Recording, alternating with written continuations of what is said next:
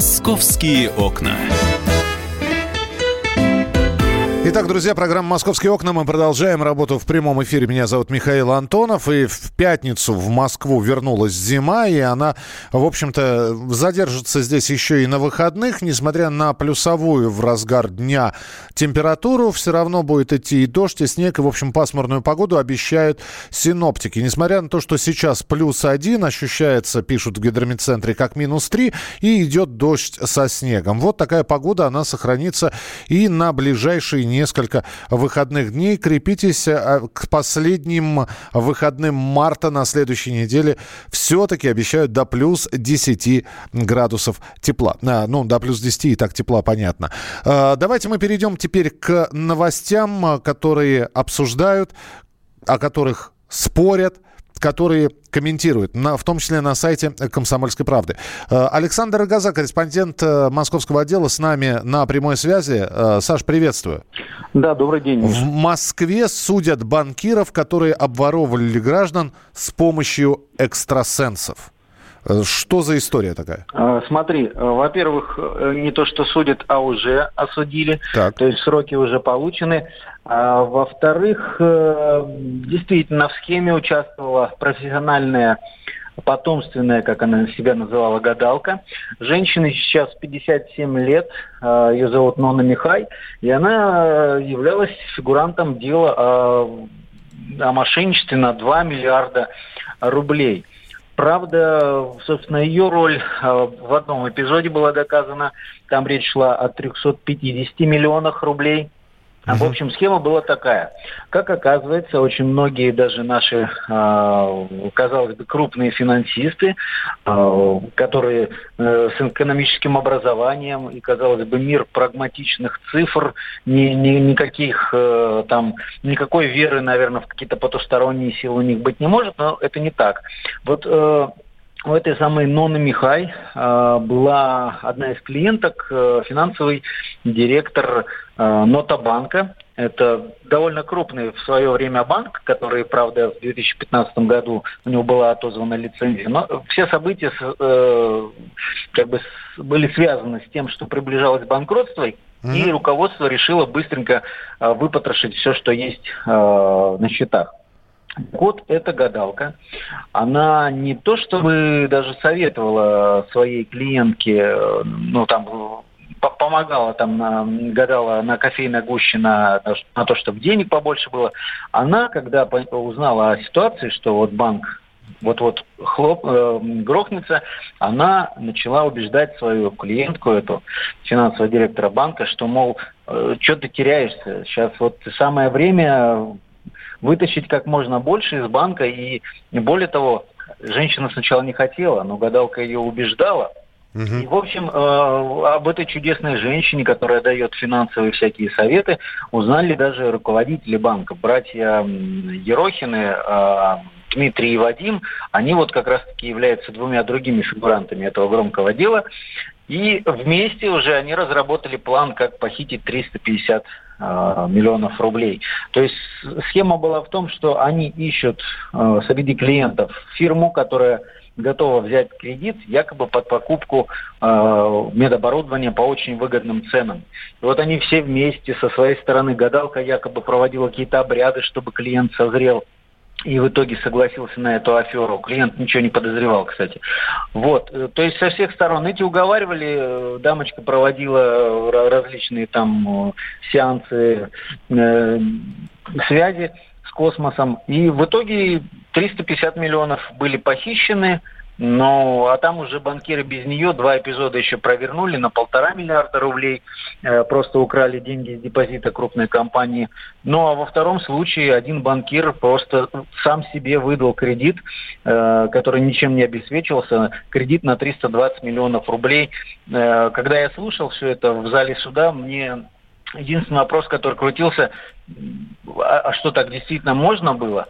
Э, самое интересное – а, вот это дело связано с делом легендарного, можно сказать, полковника Захарченко, да? Да ты, ты что? помнишь, этот человек, который, у которого в квартире нашли 9 миллиардов рублей наличными. Так вот, считается, что часть денег, которые были похищены руководством Нотобанка и, соответственно, гадалкой, они как раз-таки находились вот среди этой кучи денег, которые потом вывозили грузовиками.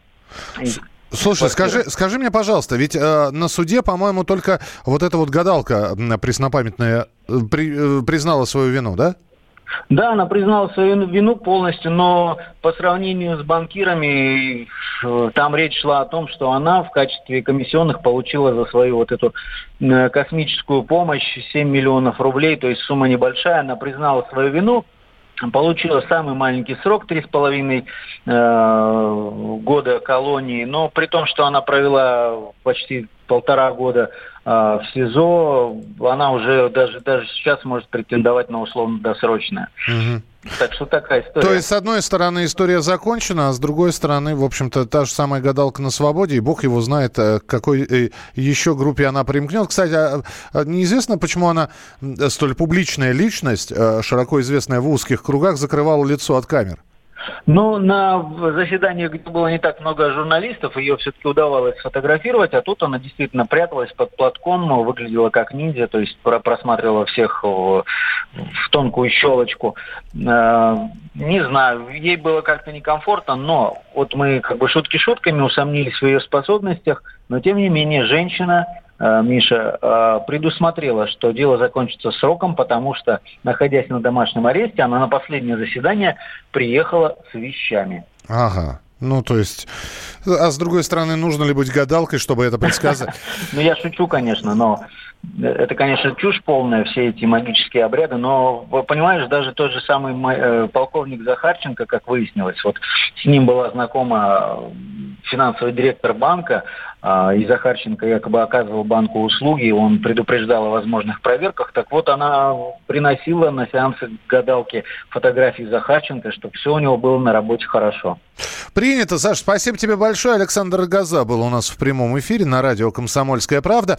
Давайте посмотрим, какие новости у нас а, прилетели на информационные ленты. Ну, во-первых, а, все-таки еще раз вернемся к погоде, потому что Центр организации дорожного движения призвал автомобилистов быть аккуратнее на дорогах из-за непогоды погоды 22 марта. Но и на завтра ситуация с погодой останется довольно сложной, потому что желтый уровень опасности из-за сильного ветра объявили в регионе уже на завтрашний день. Если вы не получали рассылку, значит, получите ее в ближайшее время. Завтра ожидается переменная облачность, местами небольшие осадки, а утром местами гололедица.